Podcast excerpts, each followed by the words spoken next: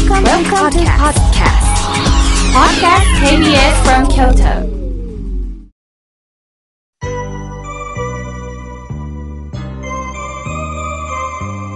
さあ、ここからは皆様方からたくさんのメッセージをいただきましたので、順に紹介させていただきます。まずはじめに、えー、三角四角の五角さん、ありがとうございます。妙慶さん、コロナの影響で職を失い落ち込んでいた妻が、先週妙慶さんの励ましで元気を取り戻しました。おかげさまで再就職も決まり、妻も妙慶さんの大ファンになりました。よろしくとのことです。ありがとうございました。埼玉よりいただきました。そうですか、よかった。本当に、えー、奥さんもね、やはり心に余裕が持てないとついきついことも言ってしまうんですよね。でも、それも奥さんの個性なんです。そしてまた再就職も決まったということで、新しい仕事を覚えることでまた心に余裕がなくなることもあるでしょう。その繰り返しの中で、どうか夫婦ともに励まし合って生きてほしいです。どうかこれからも番組支えてください。ありがとうございます。さあ、続いての方です。えー、矢野さんよりいただきました。ありがとうございます。この番組は数年前に初めて聞き、なんて穏やかな声で話される方なんだろうと思って記憶に残っていきました。最近、ネットや妙慶さんのブログも拝見し、お気に入り登録し、この番組も毎週聞いております。妙慶さんに聞いてほしいことなんです。一年半近く前に娘を25歳で亡くし、妻も乳がんで亡くしました一人暮らしです。娘は歩行困難になるぐらいの病気を抱えていました。自分の身の回りのことは在宅勤務の仕事も自ら探し頑張って生活していました。私は父親として症状は聞いていたんですが、体調の異常には気がつけず、結果的にサポートしてやれなかったことを悔いております。娘が生き返るんであれば私が変わりたい。それぐらい本当に辛い日々です。実は娘には看護師の彼氏がいたんですが、月命日には欠かさずお墓参りをしてくれます。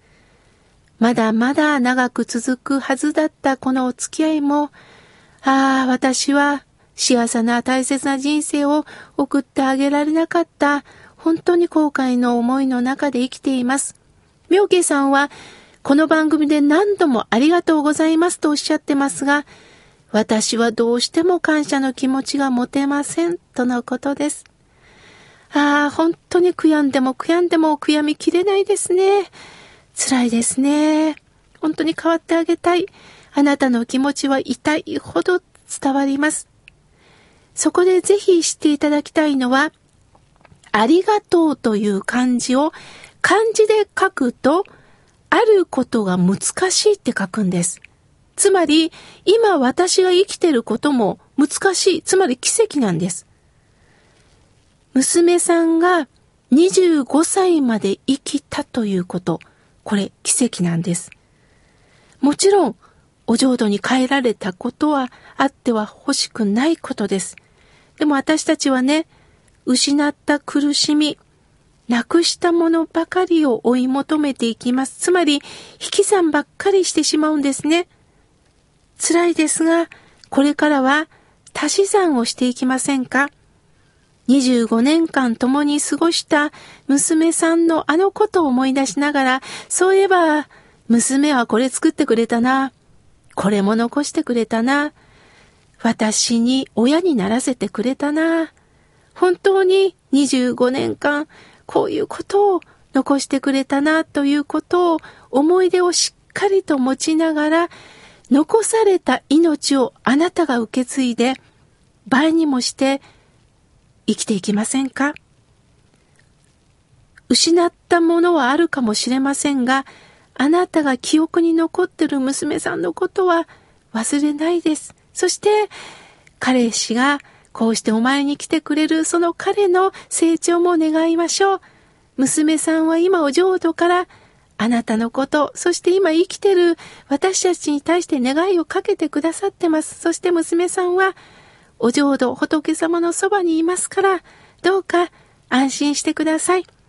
これからも共にこの番組を通じて、そして私のね、日帰り法話を通じて出会いましょう。ありがとうございます。さあ、続いての方です。千葉県より、ぐっちさん、ありがとうございます。妙慶さん、娘の就職のことで悩んでいます。目が覚めると、娘が就職できるかどうか不安で頭から離れません。ずっと考えたら、どうしても頭がおかしくなりそうです。娘はとにかくやることが遅くって危機感がないんです。甘いんです。妙慶さん、苦しいです。とのことです。なんか不思議なご縁だなと思います。矢野さんは娘さんを亡くされた。グッチさんは娘さんはそばにいてくれるけど今度就職が決まるだろうか。お釈迦様は、あったらあったで苦労するけど、なかったらなかったで苦労するとおっしゃったんです。まさしく、同時にメールをくださったお二人から学ぶようです。グッチさん、どうか、娘さんを信じていきましょう。信じてあげましょう。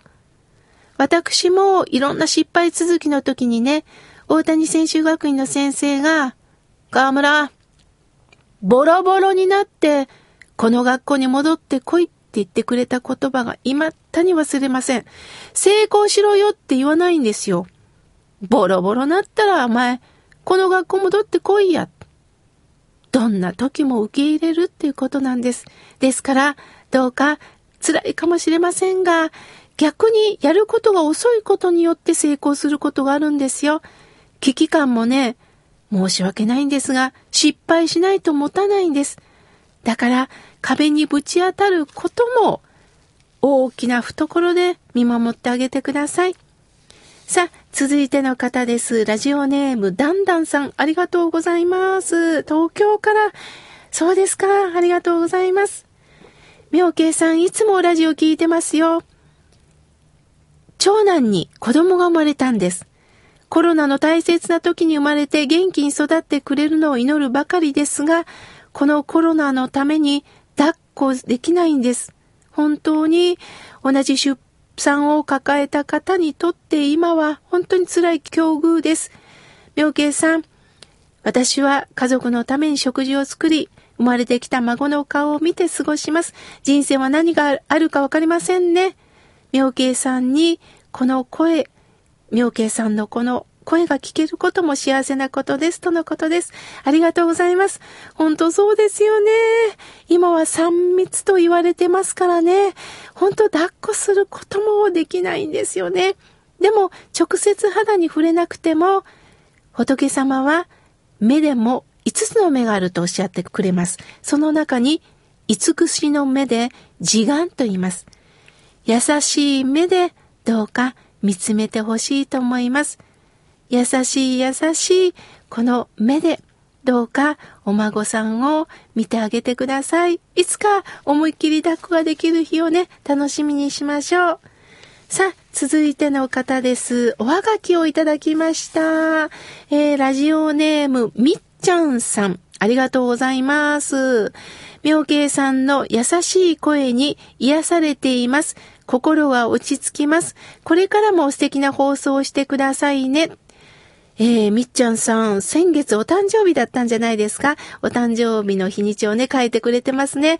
えー、1ヶ月遅れですけれども、お誕生日おめでとうございます。さあ、続いての方です。おはがきをいただきました。えー、ラジオネーム、白猫さん。ふさふさした白猫さんでしょうかね。ありがとうございます。交通事故に遭い、休職中です。入院はしないで済み、自宅にいます。今、大好きな読書をしています。とても楽しいですよ、とのことです。そうですか。交通事故にあって、仕事も休まなければいけなくなった嫌でも、今自宅でお過ごしなんですね。その中、普段なかなか読めない本に出会っておられるんですね。今は体が休もうとメッセージを届けてるのかもしれませんね。どうかどうか体をいたわりながら、じっくりと本を、そしてこのラジオもね、どうか楽しみにお待ちいただきたいと思います。ありがとうございます。さあ、続いての方です。滋賀県より、しがらきの泣きうさぎさんからいただきました。みょうけいさん、おはようございます。家にいる時間が増えた分、庭の小さな畑のお世話を丁重にできています。先日はじゃがいもが元気に芽を出してくれました。ニュースを見ればコロナ、コロナの毎日ですが、自然は確実に夏に向かっていることに気がついて少しほっとしましたとのことです。コロナは人間を攻撃します。しかし、植物までも攻撃されたら、私たちは行き場を失いますよね。せめて、植物はこうしてすくすくと季節とともに生きてるんですよね。何か植物が私たちにメッセージを残してくれてるようです。素敵なメッセージをありがとうございました。さあ、続いての方です。高知より、えー、山田のハム太郎さん、ありがとうございます。妙慶さん、もう少しで振り込み詐欺にかかりそうになりました。銀行のカードの暗証番号を聞かれて分かりました。